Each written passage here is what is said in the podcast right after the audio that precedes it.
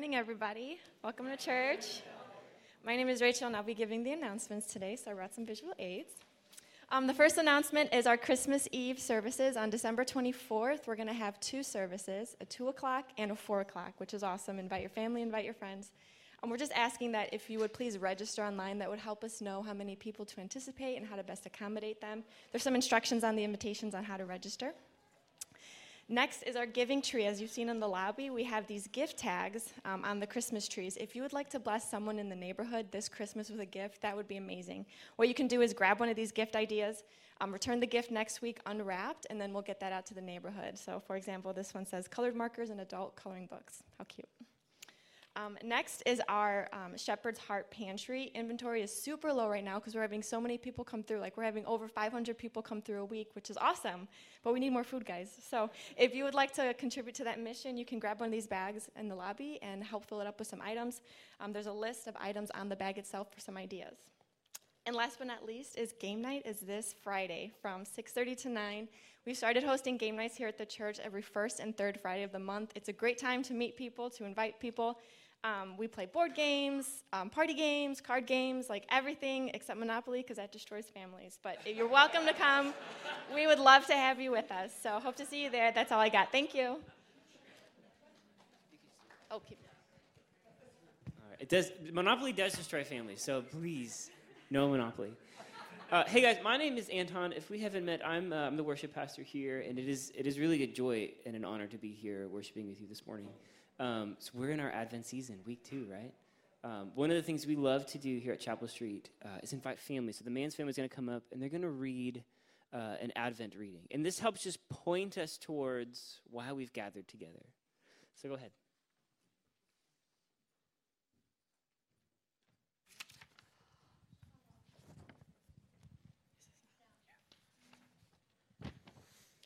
Okay, I will read from Luke 1 76 to 79.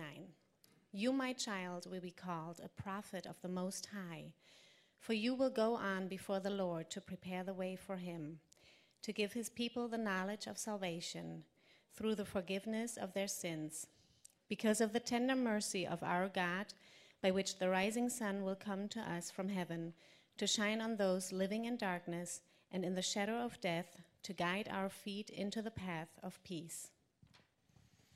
The second Advent candle is the angel's candle. As we light it, we are reminded of peace.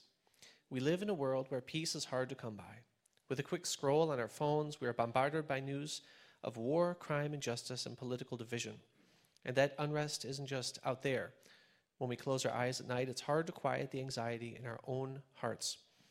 But Jesus doesn't wait to make his entrance until all is calm and bright. He meets us right in the midst of the chaos and the worry.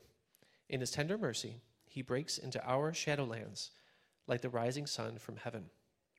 Until he comes again, may we be like John the Baptist, preparing a way for the Lord of peace.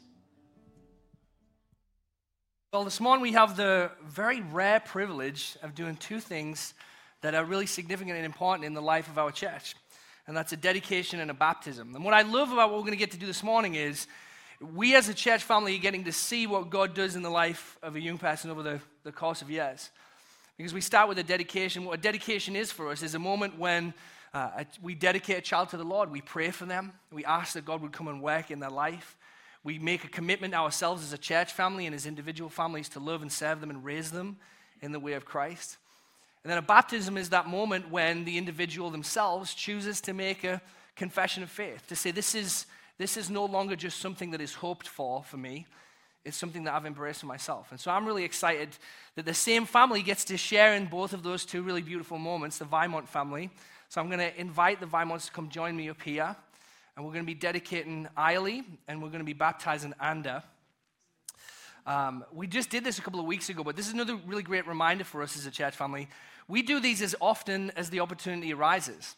Because what we see this morning in baptism and in dedication is really it's the symbol it's the embodiment of what our faith is really all about. This is what it's really all about is people coming to know christ for themselves to know the great hope that he is for them. So i'm excited for you guys. Um, but when we do dedications what we kind of do here at chapel street is we take this as an opportunity not to do anything magical or special but really this is just a chance to do what we see in scripture. In fact, in the life of Jesus, shortly after he was born, his parents took him to the temple to dedicate him, to pray that God would do great things in and through his life. And so we follow suit in that. And the idea is that we, as parents and as a church family, would make a commitment to loving and serving the children in our midst. I've said it many times here at this church our children matter. They matter a great deal. They are not only the next generation of the church, but even right now, as they're growing, the Lord sees them. He tells us, all of us, that we should become like little children, that we should see the world the way that they do. So I want to read a passage of scripture about what God calls us to do. He says this in Deuteronomy 6 Hear, O Israel, the Lord our God, the Lord is one. You shall love the Lord your God with all your heart, with all your soul, with all your might. And these words that I command you today shall be on your heart. You shall teach them diligently to your children, and shall talk of them whenever you sit in your house, and when you walk by the way, and when you lie down, and when you rise. So, Alex, Amy, Kate, and Ander, and Eiley, I want to ask you some questions. Having come to dedicate your child to the Lord today, I ask now that you enter into the following commitment in the presence of God and his people. Do you recognize that Eiley is a gift from God, that she is a blessing that God has charged you with the responsibility of raising her in the knowledge and the love of God? Do you pledge as parents that with God's help you will bring up your child in the care and instruction of God's word? That you will invest your heart and mind in them with patience, grace, and love, and teach them the way of Christ and the joy of knowing Him? Do you promise to pray for Eiley and to, through humility, set for her an example of Christ in your own life? If so, say we do. And, church, I now ask you to make your commitments as well to Eiley. Do you here today, as members of God's family, promise to pray for, encourage, and support the Vimonts in the raising of Eiley and their children? Do you promise to be for them a loving community of faith? And do you promise that as God grants you the opportunity, you will encourage and teach their children in the knowledge and the love of God? If so, say we do. Then I'm going to pray for you, Eiley, that the Lord would bless you. Let's pray together, church family, for Eiley. Father, we recognize that all life comes from you. You are the light and life of mankind, and we praise you for the gift of Eiley. May the blessing of her life always grow in joy. May it bring this family joy and make an impact in the world around her. God, we ask that you would protect her life and nurture her heart. God, by your grace, may she come to know you and trust you at the earliest stage in her life. And will she seek to serve you and her neighbors with her whole heart? May she be a woman after your own heart. Fill her with courage and faith as she grows, and may she build your kingdom through her life. It's with great joy and celebration, Lord, that we dedicate Eiley to your kingdom and your glory and for your service. Amen. And now we get to invite Eiley's brother Ander to come down and to take his step of faith in baptism as well. So, Ander, you want to come join me down here? And whenever we do baptism, I just want to remind us this is not something magical. When Ander comes into these waters, and Ander knows this, it doesn't magically change him. It's not these waters that forgives him of his sin or changes him, it's the Spirit of God. It's his faith in Christ to do for him what he couldn't do for himself. And so, what we do here today is we just enter into a symbol of that. And what the Bible tells us that what baptism is, it's a symbol of in the same way that Christ went into the grave, we are buried with him in baptism. And in the same way that three days later he rose from the dead, so too do we rise with him to live a new life. And Paul says in Galatians, it's no longer I who live, but Christ who lives in me. So this is a symbol of that very thing happening in Anders' life because of the love of God. So as Ander comes and steps into the waters and we prepare to take this step of baptism, I'm going to invite Jen to share just a little bit of his testimony, his story with us, so that we can celebrate with him what God has done in his life. Jen, would you share with us? I've grown up in a Christian home. My parents and my grandparents love Jesus, and so do I. I first experienced Jesus when I learned that Jesus died on the cross for me and loved me, so I decided to trust him. One evening in the spring of 2023, I was laying in my bed by myself and I knew I wanted to let God in my heart. So I prayed and asked God to come into my heart and forgive my sins. I had been impacted by seeing other people baptized at church in the name of the Father, the Son, and the Holy Spirit. I saw that they trusted in Jesus and I knew that I could too. I'm still learning what it means to follow Jesus and growing in my faith. I've seen answers to prayer from the Bible that grows my faith. For example, I like the story in the Bible where people were thrown into a fire because they didn't bow down to fake idols, but they've survived it because of God.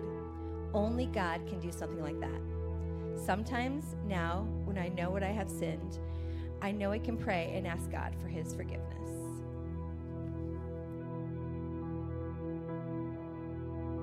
One is this Do you believe that the life, the death, and the resurrection of Jesus has paid for the forgiveness of your sins? And do you trust Him? And do you promise to follow Him for all the days of your life? Then, on your profession of faith, and uh, I baptize you, my brother, in the name of the Father, the Son, and the Holy Spirit, buried with Him in baptism, and raised to walk in newness of life.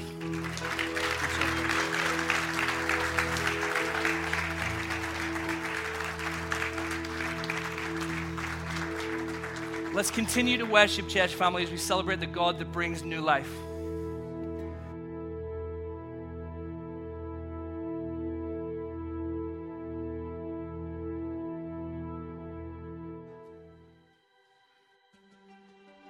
One of the things that became necessary as Serve the World sort of gained momentum was creating um, a structure to it. First of all, you need accountability for the funds that are coming in.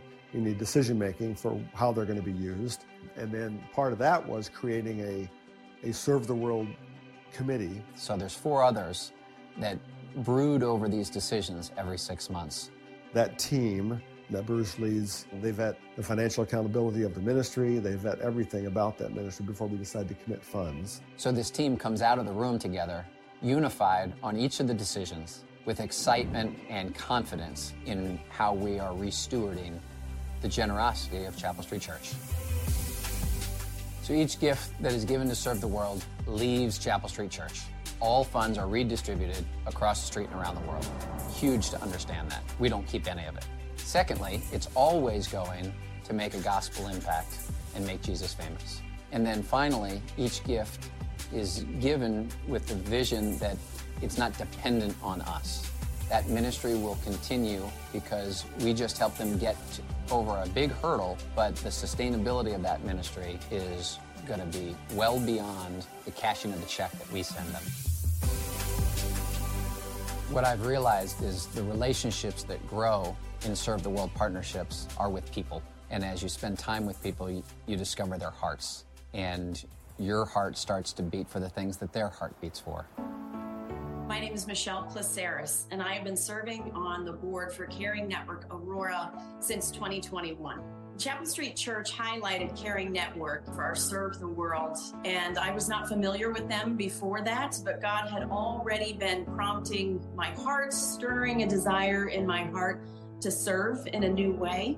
Hearing about the work of Caring Network mattered to me because I want women who are abortion minded, those who are setting out to seek out an abortion, to find a clinic. I want her to know that there are people that love her, that care about her, that care about the baby.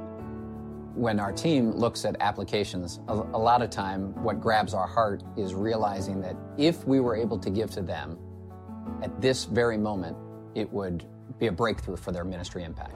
Chapel Street Church was extremely generous. They were able to raise $250,000, and we are incredibly grateful to our Chapel Street family. What we were able to do with those $250,000 is actually two clinics. One is set up for Austin, just outside the city of Chicago, and then one in the city of Aurora. And that's the one that I have the joy of serving with. Each of the Serve the World partners has a story. The, the human trafficking space was one that was mind blowing to a guy in his mid 40s when Naomi's house approached us. And I discovered that human trafficking was in the United States and it was in the western suburbs. It was on Randall Road. My name is Simone Halpin. I'm the executive director and co founder of Naomi's House. We believe that every woman who's been commercially sexually exploited deserves a new start. In the last seven years since we started serving women, we have grown from serving five women through our residential program to having three programs in four locations throughout the Chicagoland area. And as we finish 2023, we have served 194 women. I think this story represents to me obviously and very clearly God's faithfulness, but something that we say all the time at Naomi's house that we believe and that we, we witness happen in the lives of the women we serve is that it takes an entire community to come alongside a woman's life after it's been shattered from exploitation and trafficking. And Chapel Street demonstrated that. They said, we believe in the mission of Naomi's house. We believe in the dignity of women. We believe in the restoration of someone's life that has experienced such evil. Simone helped me get her heart for women that were being trafficked.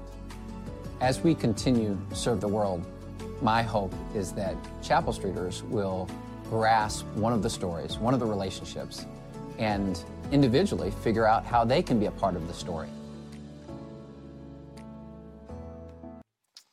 I love getting to sharing those stories every Christmas of our Serve the World partners, and it's um, it's easy to forget just how many different organizations we partner with in Serve the World because each year what we typically try and do is we try and highlight one. So in previous years we've done Naomi's House, we've done Caring Network in Aurora, uh, we've done international partners in Africa and around the world. We've uh, helped with Stephen's Home in Ukraine. So there's a lot of different things, but whenever you look at those stories in isolation, each Advent, you forget that all those stories are happening at the same time. Uh, and so, what I love about this year is that we're kind of trying to take a, a, closer look at the many different partners that we have through Serve the World and challenge ourselves again to grow in our generosity and support what God's doing around the world and across the street, as Pastor Bruce mentioned. And the other, the other side of this uh, is that it's not just financial generosity that we're talking about. I mean, we, we have set a goal for ourselves this year to reach $300,000 for our Serve Well partners. It's an ambitious goal, but one that we have, we've met regularly as a church family. But the other side of it is something that Bruce mentioned at the end is we, we don't just want to give our resources, but we want to give our hearts and our time and our hands. And what you notice in those stories is we've highlighted that uh, many Chapel Streeters have started the journey hearing about one of these stories and then jumped on board in one way. We've had people who've joined Life Water in Africa to help with that. Uh, we've got ladies that have gone to help serve at Naomi's house. Um, we have had a whole host of people jump in in a variety of different ways. And, and part of that is because we don't just want our church family to give our dollars, we want to give our hearts and our hands to the things that God's doing in our communities. Uh, so I just want to pray for this. Uh, before we head into today's message, uh, and just ask God to, to be working in us, to give us a spirit of generosity and a heart of generosity, uh, and that God would do great things uh, in the lives of our Serve the World partners this Advent. So, would you pray with me? Father, thank you again for this chance just to come and be reminded of your generosity. Lord, we know that we will never outgive you. Uh, and in fact, the entire reason that we give it all is because you first gave. You so loved the world that you gave what was most precious to you, your only son. And so, God, I pray that we would be people like you, Lord. And there's often times when we are not, and we like to hold on to the things that are ours. But, Lord, I pray that this Advent season you would give us your heart to be generous in whatever way that we can whether that's with our resources, our time, or our hands. Lord, we pray, God, give us a heart for the things that you have a heart for. In Jesus' name, amen. Well, we are in our Christmas season, uh, and I will openly admit there's no time of year I love to preach more than Advent. Christmas messages are just always good, right? I could be terrible and it would still be a great story, so it's good. Uh, but I love to just preach this message of God coming to be with us. And the, what we've called this series is Light and Life. Because what we're doing is we're looking at probably the most forgotten Christmas narrative, and that's the one in John's Gospel. The ones that we typically think of are in Luke's Gospel or in Matthew's Gospel, the story of the wise men and the shepherds and, and the angels visiting Mary. And what John does, he does something very different than all the other Gospels. He doesn't start right in the middle of the action, he rewinds the tape to the very beginning of time. And he tells us that the Christmas story began before the world began that God's plan of what he would do in Christ began long ago. So, what I want to do is, I just want to read together as a church family John 1, verses 1 through 14. And each week we're going to read this and we're going to remind ourselves of this Who is the child that was born in the manger? Why is he so significant? So, let me read this to you. This is John 1. It says this In the beginning was the Word, and the Word was with God, and the Word was God. He was in the beginning with God. All things were made through him, and without him was not anything made that was made. In him was life, and the life was the light of men. The light shines in the darkness, and the darkness is not overcome it. There was a man sent from God whose name was John. He came as a witness to bear witness about the light, that all might believe through him. He was not the light but came to bear witness about the light. The true light, which gives light to everyone, was coming into the world. He was in the world, and the world was made through him, yet the world did not know him. He came to his own, and his own people did not receive him. But to all who did receive him, who believed in his name, he gave the right to become children of God, who were born not of blood, nor of the will of the flesh, nor of the will of man, but of God. And the Word became flesh and dwelt among us, and we have seen his glory. Glory as of the only Son from the Father, full of grace and truth. It's amazing account. And last week we started by looking at this uh, one theme of Jesus being the Word, the Word of God. That's how John starts. In the beginning was the Word. And what we reminded ourselves of last week was that what that means is that Jesus is not just one other religious figure amongst many others. He's not just on the Mount Rushmore amongst Muhammad and Gandhi and Buddha and everybody else. Jesus is the very God that created the universe. He's the eternal God, the divine Word of God that formed everything, come to dwell with us. And this week we're going to pick up on the theme of light. Because if Jesus really is the eternal God, if he is the Word made flesh, then that means he's also the light of the world. So we're going to talk about what that means. Now, light is an idea that's everywhere at Christmas time. Uh, in fact, me and Janae have a game. I'm going to preface this so she doesn't get mad at me. I invented this game. And this is going to be a time of, of confession of sin to you because I am an extremely judgmental person. Because I invented a game called Tacky or Tasteless, okay? Oh, no, sorry, no, tacky or tasteful, okay? And what this game is, is, is we walk around our neighborhood, we look at the Christmas lights on other people's houses. don't laugh. Don't laugh. You don't know where I'm going. And we say, oh, they're all beautiful. No, no, we say, we say, which one's a tacky and which one's a tasteful, okay? So let me give you some of the rules of the game. And it differs between me and Janae because we have different opinions on this. Uh, what constitutes tacky and what constitutes tasteful. We both generally agree if there is no pattern to your Christmas lights, like if you've got colors everywhere, there's no like rhyme or reason to it, that's tacky. You have, you have just kind of splashed it with lights and there's no, there's no thought process to it. Janae thinks that inflatable Christmas creatures are tacky. I'm all for that though. I'm all for that. If you want to put a 30 foot snowman in your yard, I'll back you up on that, okay? I have this year, though, I have added a new category to this little judgmental game um, uh, called Grinchy. Is it tacky, is it tasteful, or is it Grinchy? And here's what Grinchy means to me. If all you have done for your Christmas lights is change the color of your porch light, like if there's no icicle lights or nothing, you got no spotlights, you got no nativity scene. I mean, you can even buy like projectors at Home Depot now that does it all for you. So if you're just putting a red bulb in, I'm sorry, but you're, you're a little grinchy. I, I'm not feeling the Christmas love from you, okay? But why is it that no matter where you live at, at all in, in the United States, at Christmas time you're going to see lights? And in fact, around the world, if you go around the world, this idea of light is tangled up with the idea of Christmas. And it's because Christmas is the story of the true light, the true light that stepped into the world. Tim Keller, one of my favorite pastors, he said this. He says, The world is a dark place and we will never find our way or see reality unless Jesus is our light. See, John is continuing this little story here. As he goes through John 1, he's, he's, he's using different metaphors, different words to capture who is this child born in the manger? Who is the one that has stepped into the world? And what he says is, he's the light. He's the light. And this is a really important metaphor, and it's a really thoughtful one on John's part, because what John wants to say is that Jesus reveals things to us. That's why he's the light. Because the most fundamental thing that light does is it reveals. And in the Christmas in the Christmas story, what you and I remember, what we are reflecting on is the fact that Jesus reveals things to us. The true light that reveals things to us. He reveals to us our problem, He reveals to us our purpose, and He reveals to us God's presence. So I want to take a look at those with you, the way that Jesus reveals these things. And the first one is the way that the light reveals our problem. The light reveals our problem. Now, when we started this campus about uh, two and a half years ago, something like that, we renovated the building. And so while we were doing that, a lot of the kind of internal furniture things had to be stored outside in a big storage container. Some of you guys who were with us at that time, you remember this, because it would take up like five parking spots.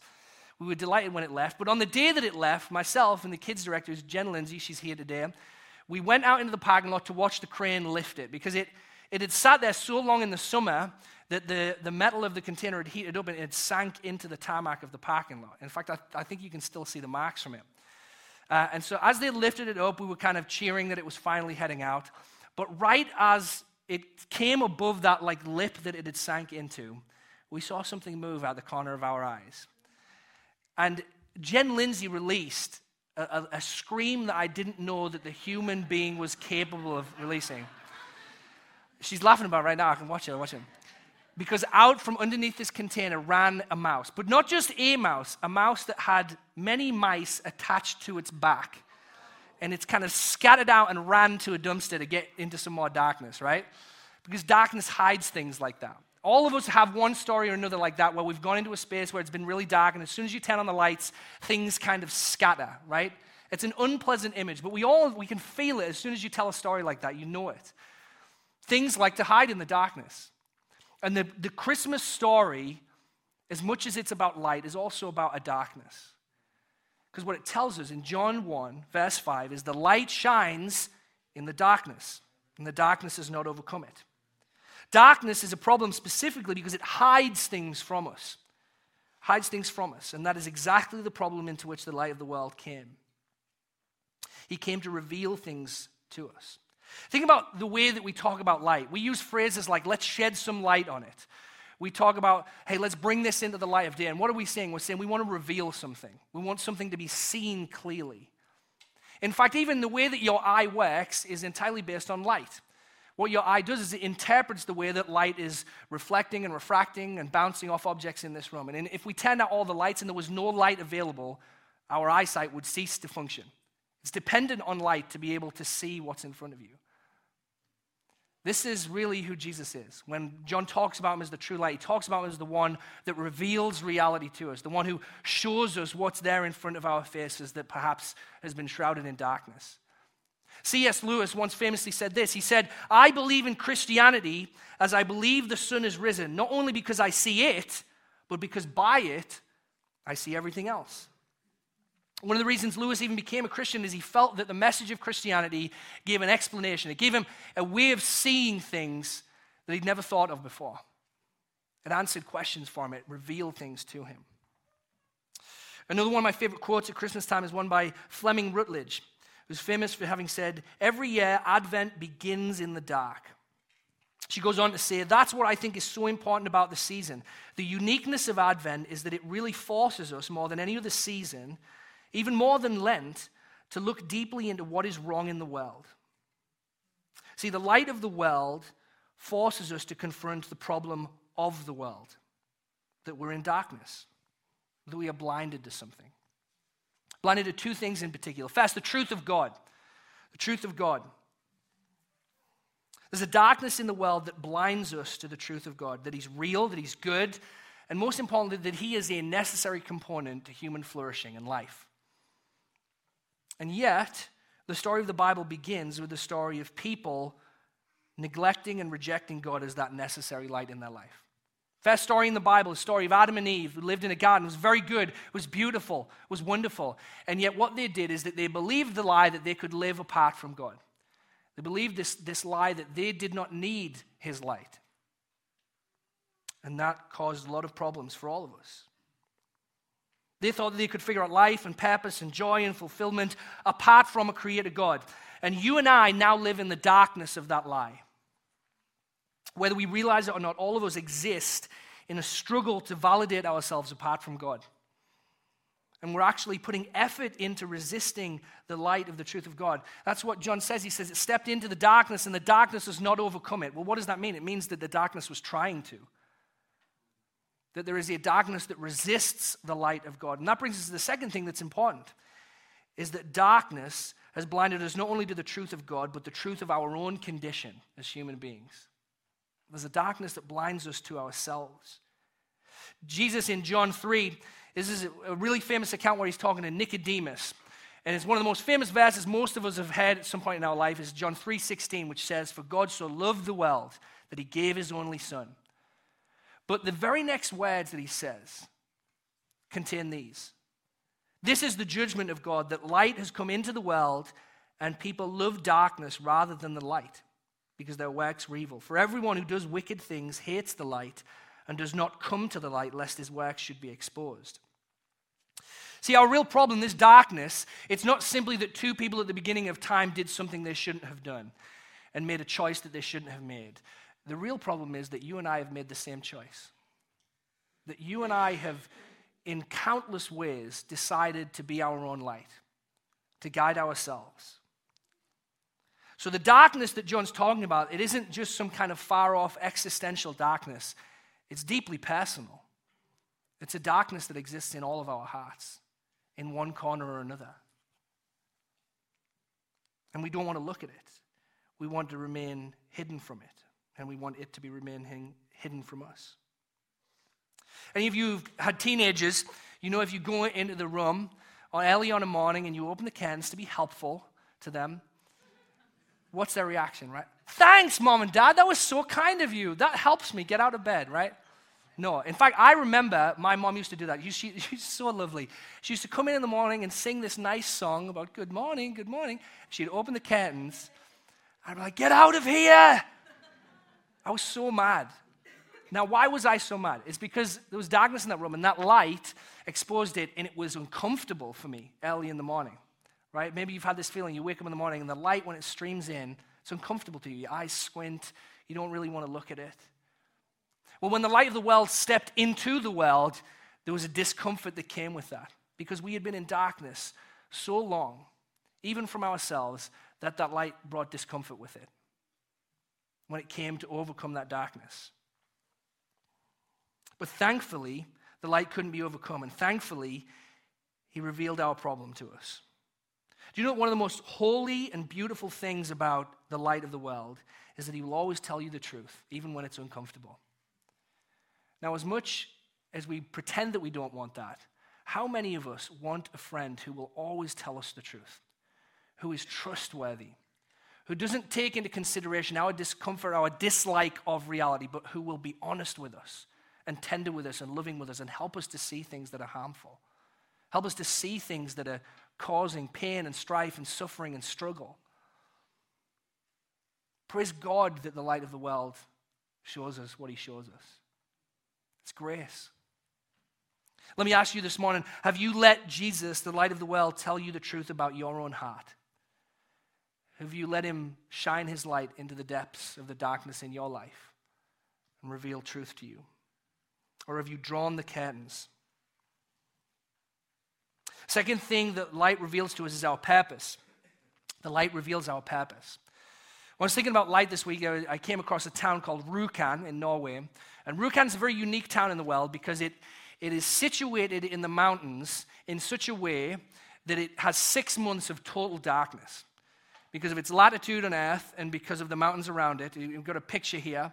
You can see that there's darkness all the way around the city for six whole months. So, what they did in Rjukan, they came up with this really interesting solution. They constructed huge mirrors on the mountainside that you can see right there, the light reflecting off one.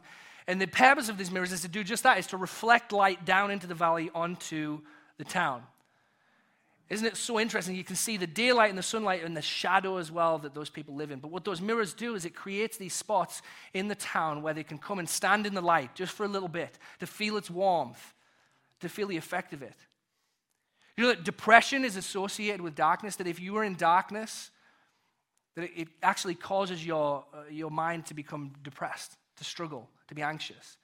And so it's, it's good for their mental health just for people to come out and stand in the light and to embrace the goodness of it. So good for them. Well, what the Bible tells is that that was God's original intention for you and I, is to be mirrors just like the ones in Rjukan that would reflect the light of the world into creation. That we would be the kind of people who stand on the mountainside and reflect the goodness and the love and the mercy and the justice of God into a dark world so that people could come and stand in that light and feel the warmth of it, feel the grace of it. John tells us a story, an important part of the Christmas story, where he says this John 1, verses 6 through 8. There was a man sent from God whose name was John. He came as a witness to bear witness about the light, that all might believe through him. He was not the light, but came to bear witness about the light. Now, it's, it's going to get a little bit confusing because now we've got two Johns, okay? we've got John the Gospel writer and we've got John the Baptist. John is the one writing this story, but John the Baptist, you may be familiar, is a relative of Jesus. He was born shortly before Jesus. And in fact, the angel that promised Mary that she would have a son also told her, Your cousin Elizabeth is going to have a son too. He's going to be John the Baptist. And he's going to pave the way, he's going to be a witness for Jesus. He's going to be someone who goes ahead and prepares the world for Jesus.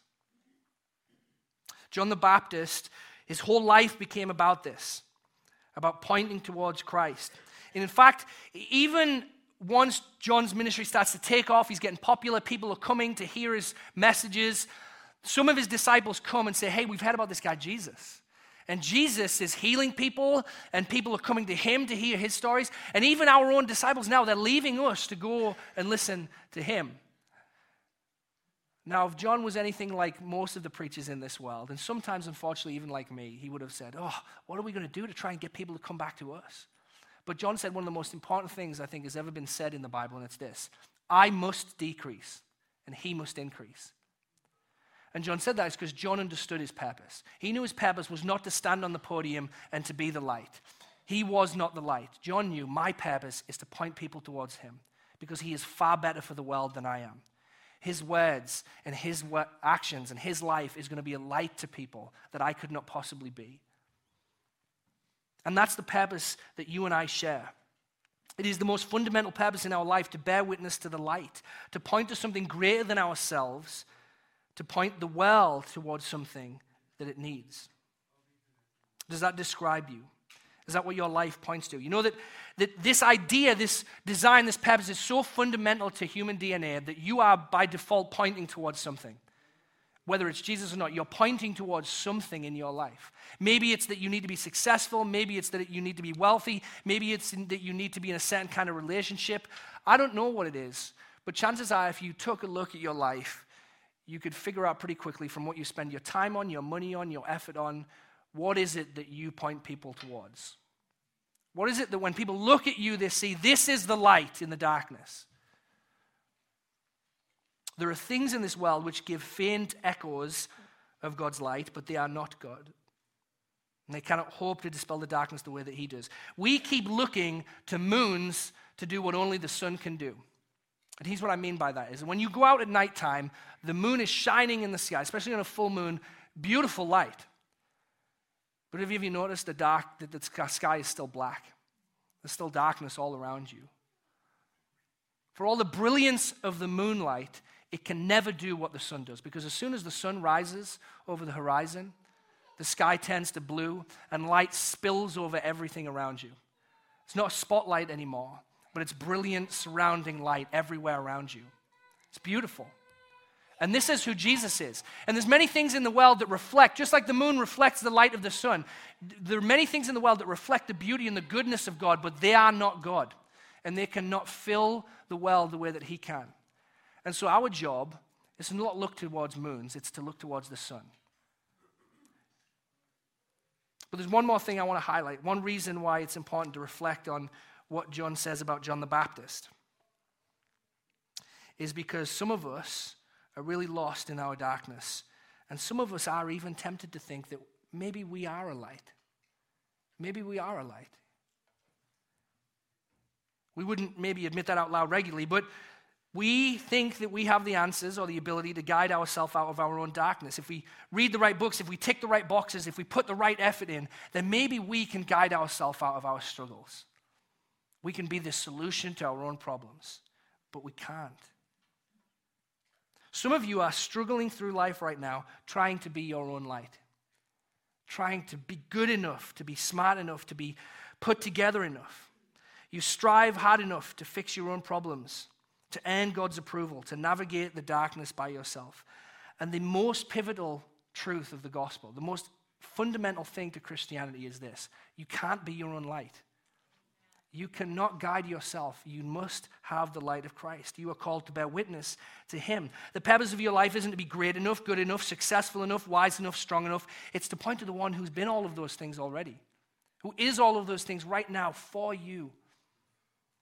The purpose of your life is to reflect the greatness of His light. This is what Zechariah, John's father, told him at his birth. He spoke this over him. He wrote this beautiful song. And this is what he says in Luke 1, verse 68. He says, Blessed be the Lord God of Israel, for he has visited and redeemed his people. And then he says to John in verse 76, You, child, will be called the prophet of the Most High.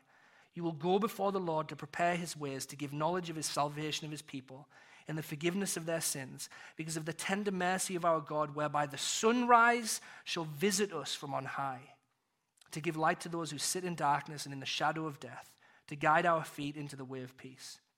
I love that phrase in verse 78 the sunrise has visited us. That the sun has kind of just picked itself up and moved towards us because of its great love for us. And Zechariah says right there, John, your purpose, your destiny is to help others see that the sunrise has visited them, not to be a sunrise yourself. And I think that's good for us to remember each and every year to remind ourselves we are not the light. We are not the sunrise. The sunrise has visited us, and we're supposed to point towards that. So as we come up on another election year, and it's going to be another year when we're asking ourselves, who could be a light to us? Which person could tell us the right things and do the right things and be the right things? We need to remind ourselves that's not where our hope is. Our hope is not in moons, it's in the sun. Last thing that I want to highlight is that the light reveals God's presence. Verses 9 and 10 in John 1 says, The true light, which gives light to everyone, was coming into the world. He was in the world, and the world was made through him, and yet the world did not know him. Now, that's, I think, incredible given what we've already talked about this morning. That there's a great darkness in the world, that we've rejected God, we don't think about him. Why would the light move towards us? I mean, seriously, if, if, we, if the beginning story of the Bible was, hey, we appreciated God, but we think we can do a better job, we're going to do it our way. And darkness filled the whole earth. An earth that was good, that was very good, that was beautiful. If you were God, would you move towards that darkness? I would say, hey, that's on you. You have made this darkness for yourself. Now you can sit in it. Praise God, God's not like me. You know what God does? says to the prophet Isaiah this. He says, There will be no gloom for her who is in anguish. I love that phrase, no gloom. In the former time, he brought into contempt the land of Zebulun and the land of Naphtali. But in the latter time, he has made glorious the way of the sea, the land beyond the Jordan, Galilee of the nations, where Jesus would be born. The people who walked in darkness have seen a great light. Those who dwelt in a land of deep darkness, on them has light shone. You have multiplied the nation, you have increased its joy.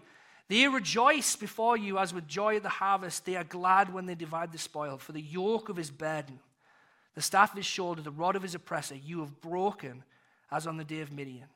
For every boot for the trampling warrior in battle tumult, every garment rolled in blood will be burned as fuel for the fire. Those, these are images of war and destruction and violence and brokenness. And what Isaiah is saying is that God is going to break those things. He's going to get rid of those things. He's going to dispel weapons of war and destruction and violence. And he says this For to us a child is born. So why is light shone? Because a child was born. A son was given, and the government shall be on his shoulder. His name shall be called Wonderful Counselor, Mighty God, Everlasting Father, Prince of Peace. The light that shone is God's presence. It's He Himself dwelling with us to be a light in the darkness, to guide us, to warm us, to save us from ourselves. There's two important things in that. First, we've already hinted at God's presence moves towards darkness, not away from it. Moves towards darkness, not away from it. Consider what we've done. We've already talked about that, our refusal. How beautiful it is. And even more so than that, can you imagine what it was like to be God, surrounded in light and glory, to be totally in goodness and beauty, and to step out of that into a dark, frightening, violent world. And not only that, because he didn't just step into the world, he chose to make himself a child, vulnerable, dependent, to be born in a manger of all places. I mean, it's arguably he found the darkest spot of the darkness to be born into. Shortly after Jesus was born, there was a genocide in Bethlehem. His family had to flee as refugees. So many things in that darkness, and he moved towards it. Yet, the second thing, very important God's presence doesn't just want you to see the light, he wants you to know the light. Told in verses 9 and 10 the true light, which gives light to everyone, was coming into the world. And why? Because he was in the world, the world was made through him, and yet the world did not know him. So the true light steps in, not just to be seen, but so that you could know him. I want to read another quote from C.S. Lewis. Jeff would be proud today. Says this. Says, In one way, of course, God has given us the morning star already. You can go and enjoy the gift on many fine mornings if you get up early enough. What more, you may ask, do we want? So he's saying you, could, you can go out and enjoy the beauty of God in creation every day if you want to. But he says, what, what more do we want? We want so much more. Something that the books on aesthetics take little notice of, but the poets and the mythologies know all about. We do not merely want to see beauty, God knows even that is bounty enough. We want something else which can hardly be put into words to be united with the beauty we see, to pass into it, to receive it into ourselves, to bathe in it, to become a part of it.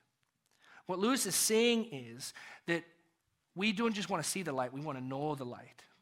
And at the depths of our souls, we want to know it, and we want to be known by it. And God saw that, and so He moved towards us.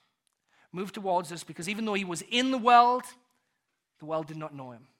And He wanted the world to know Him, He wanted the world to see Him and experience Him. Did you know that Christianity, it's not some intellectual ex- experience, it is a true, tangible life experience. It's not something that just lives in your head, something that you can experience. Have you turned yourselves towards the child in the manger and seen who he really is? Not just a hopeful figure, a philosopher, a teacher, but God in the flesh, come to bring light in your darkness. I want to finish by just looking at one very famous part of the Christmas story, and that's the story of the angels appearing to the shepherds. Shepherds, who, if you didn't know, were the lowest people in their society, pretty much. Not looked on well by many people. And when a king enters into the world, these are the last people you would think get to hear the announcement first. And yet, as shepherds were in their field watching their flocks by night, we're told in Luke 2 that an angel of the Lord appeared to them, and the glory of the Lord shone around them, and they were terrified. The light of God became visible to them. And angels were singing about it, praising it. And what was their response? They were terrified. Terrified. Why were they terrified? Because the light reveals our problem. Those shepherds had no doubt in their mind when the glory of the Lord shone around them who they were and what was wrong with them. They knew if I get close to that light, it'll destroy me. I have to get out of here. I've got to draw the curtains right now. But the angel says this to them Don't be afraid. I bring you good news that will cause great joy for all people. Today, in the town of David, a Savior has been born to you, and he is the Messiah, the Lord. The Lord is, is a, a way of saying this is God. This is not just some figure that's come to help you. This is God Himself, and He's been born to you. He's give himself to you. And so those shepherds run to see it. God's presence moves them out of their fear, right? The light doesn't just reveal your problem, it reveals the solution. God's presence with you, for you, to you. Do you know that child? Do you know that he's your light? That your darkness cannot overcome him? It doesn't deter him, doesn't tear him away. When he sees the darkness inside of your heart and in your life, it doesn't frighten him the way it frightens you. In fact, he's ready to step into it and to be for you everything that you could not be for yourself. So, not just be a moon, but to be a sunrise that visits you. Christ brings the light of God near to us, and he brings it to us safely so that we can become not only beholders of it, but participants in us. The, the, last chapter of the Bible, we've talked about the front one a lot today. The last chapter of the Bible in Revelation, it says that when Christ returns in his second advent, he will become light to all of us. That the sunrise itself will melt away because no longer will we need the light of the sun, because we'll have the full light of Christ to warm us, to fill us, to bring life to us. That's what C.S. Lewis was saying we all hope for. The longing of every human heart, every human soul is to not just see the light, to become part of it, and Jesus is the doorway into becoming a part of it. That's why he says, I am the light of the world. Shepherds ran to see this thing God had done. Zechariah rejoiced because the sunrise had visited him from high. The child in the manger is the true light that has come to shine on anyone who would turn their face towards him. This Christmas, I invite you to turn your face towards him, that he may shine on you. Let's pray. Father God, thank you for this chance to reflect on the light of the world. There's so many great things that he does for us that we can't even begin to capture this morning. So many things he reveals to us. And Father, our only prayer is that we, like John, would be those who point towards him.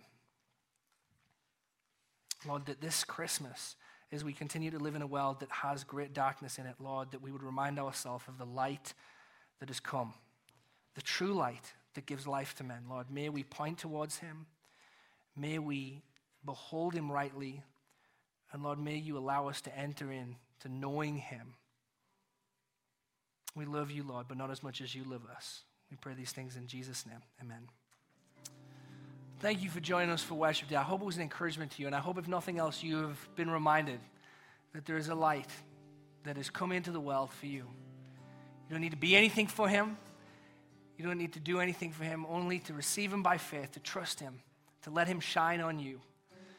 Just a couple of reminders as we wrap up. First, just want to remind you if you could grab one of these bags at our Shepherd's Heart uh, lobby, uh, because it's immensely helpful as they're going through a shortage right now. It got a list of everything you bring. You can pick it up and drop it off here anytime at the Shepherd's Heart uh, countdown. And then, secondly, if you want to take one of these, we would love for you to invite uh, someone to come and join us for Christmas time to celebrate. And if you are a regular attendant, if you could register just so that we have an idea of who will be coming to which service, so that we can help serve our guests, because we always have a lot of people join us extra at Christmas time. Now, let me close with the benediction from John 8, when Jesus tells us in verse 12, I am the light of the world. Whoever follows me will not dwell in darkness, but will have the light of life. May you know the light of the world and follow him. And it's in his name that we go. Amen.